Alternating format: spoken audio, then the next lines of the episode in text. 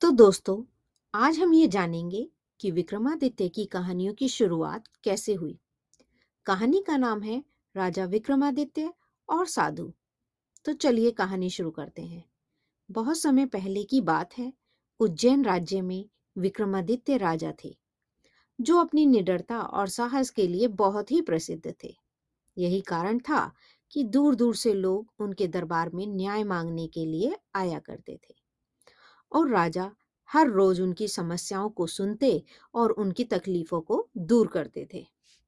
एक दिन की बात है, एक साधु दरबार में आया और राजा को एक फल देकर चला गया। राजा ने वह फल अपने सेवक को दिया और महल में रखने के लिए बोल दिया। अब वह साधु रोज आता और एक फल देकर वहाँ से चला जाता। ऐसा कितने समय तक चलता रहा? पर राजा ने उनमें से एक भी फल अभी तक नहीं खाया था। फिर एक दिन जब साधु वह फल लेकर आया और राजा को दिया तो राजा को वह फल खाने की इच्छा हुई। उन्होंने वह फल जैसे ही काटा, उसमें से एक बहुत ही चमकदार रत्न निकला। फिर राजा ने सारे फलों को काटने का आदेश दिया। तो देखा, सब में ही चमकदार और बहुत ही बहुमूल्य रत्न है। राजा यह देखकर बहुत ही आश्चर्यचकित हो गया। जब दूसरे दिन साधु फिर फल लेकर आया तो राजा ने कहा, ही साधु महाराज, कौन है आप? आपके दिए हुए सारे फलों में बहुत ही बहुमूल्य रत्न छुपे हुए थे। आप हर दिन मुझे इतनी बहुमूल्य भेंट क्यों दे रहे हैं? राजा की यह बात सुनकर साधु ने कहा, राजन, क्या हम कहीं एकांत में चलकर कुछ बातें कर सकते हैं। तो एक एकांत जगह पर जाकर साधु ने राजा से कहा, राजन, मैं आपको ऐसे और भी रत्न दे सकता हूँ। मुझे एक मंत्र साधना करनी है और उस साधना को पूरा करने के लिए मुझे एक वीर पुरुष की ज़रूरत है और तुमसे ज़्यादा वीर और साहसी कोई आसपास के राज्य में भी नहीं है। इसलिए मैं आपके दरबार में रोज आता हूँ कि आप मेरी इच्छा पूर्ण करेंगे। साधु की बातें सुनकर राजा ने कहा, मैं आपको वचन देता हूँ कि मैं आपकी इच्छा ज़रूर पूरी करूँगा। तब साधु ने राजा से कहा, आपको अमावस्या की रात को मेरे पास शमशान में आना होगा, जहाँ मैं मंत्र साधना की तैयारी कर रहा हूँ। यह कहकर वहाँ से वह साधु चला जाता है, क्योंकि राजा साधु को वचन दे चुके थे तो राजा अमावस्या की रात को वह शमशान में साधु के पास चले जाते हैं। साधु ने राजा से कहा, राजन, पूर्व दिशा में एक बहुत बड़ा शमशान है।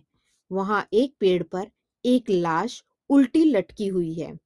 उस लाश को मेरे पास लाना है राजा ने साधु से पूछा, आप उस लाश का क्या करोगे साधु ने उत्तर दिया कि लाश मैं राज्य की भलाई के लिए मंगा रहा हूँ। राजा यह सुनकर उस लाश को ढूँढने शमशान की ओर चल पड़े। वहाँ उन्हें एक पेड़ पर वह लाश लटकी हुई दिखाई दी। वह समझ गए कि शायद यही वह बैताल है जिसको साधु ने मंगवाया है। उन्होंने बहुत मेहनत करके उस लाश को अपने कंधे पर रखा और साधु के आश्रम की ओर चल पड़े। वह प्रजा की भलाई के लिए कुछ भी कर सकते थे। जब राजा कुछ दूर पहुँचे तो उन्हें पीछे से एक आवाज़ सुनाई दी। वह आवाज़ उस लाश की थी मतलब बेताल की थी। बेताल ने पूछा राजा कौन हो तुम? राजा ने कहा, मैं उज्जैन का राजा विक्रमादित्य हूँ। बेताल ने पूछा, कि तुम मुझे कहाँ ले जा रहे हो? राजा विक्रमादित्य ने कहा एक साधु ने मुझे तुम्हें लाने के लिए कहा है और मैंने उस साधु को वचन दिया है कि मैं तुम्हें वहाँ पर ले जाकर रहूँगा। उसे तुम्हारी ज़रूरत है। राजा ने बेताल से पूछा, तुम कौन हो और इस पेड़ पर क्यों लटके हुए हो? बेताल ने उत्तर देते हुए कहा, मैं तुम्हें सब बताऊँगा, पर मेरी एक शर्त है कि मैं समय बीतने के लिए तुम्हें एक कहानी सुनाऊँगा। और तुम्हें पूरे रास्ते कुछ भी नहीं बोलना है। और अगर तुम बोले तो मैं वापस उस पेड़ पर जाकर लटक जाऊँगा। और फिर वापस तुम्हें मुझे वहाँ से लाना होगा। राजा ने बेताल से कहा कि हाँ मुझे तुम्हारी शर्त मंजूर है। अब यहाँ से बेताल अपनी कहानी सुनाना शुरू करता है। तो चलिए दोस्तों, फिर मिलते हैं बेताल की कहानियों के साथ नए अध्याय में।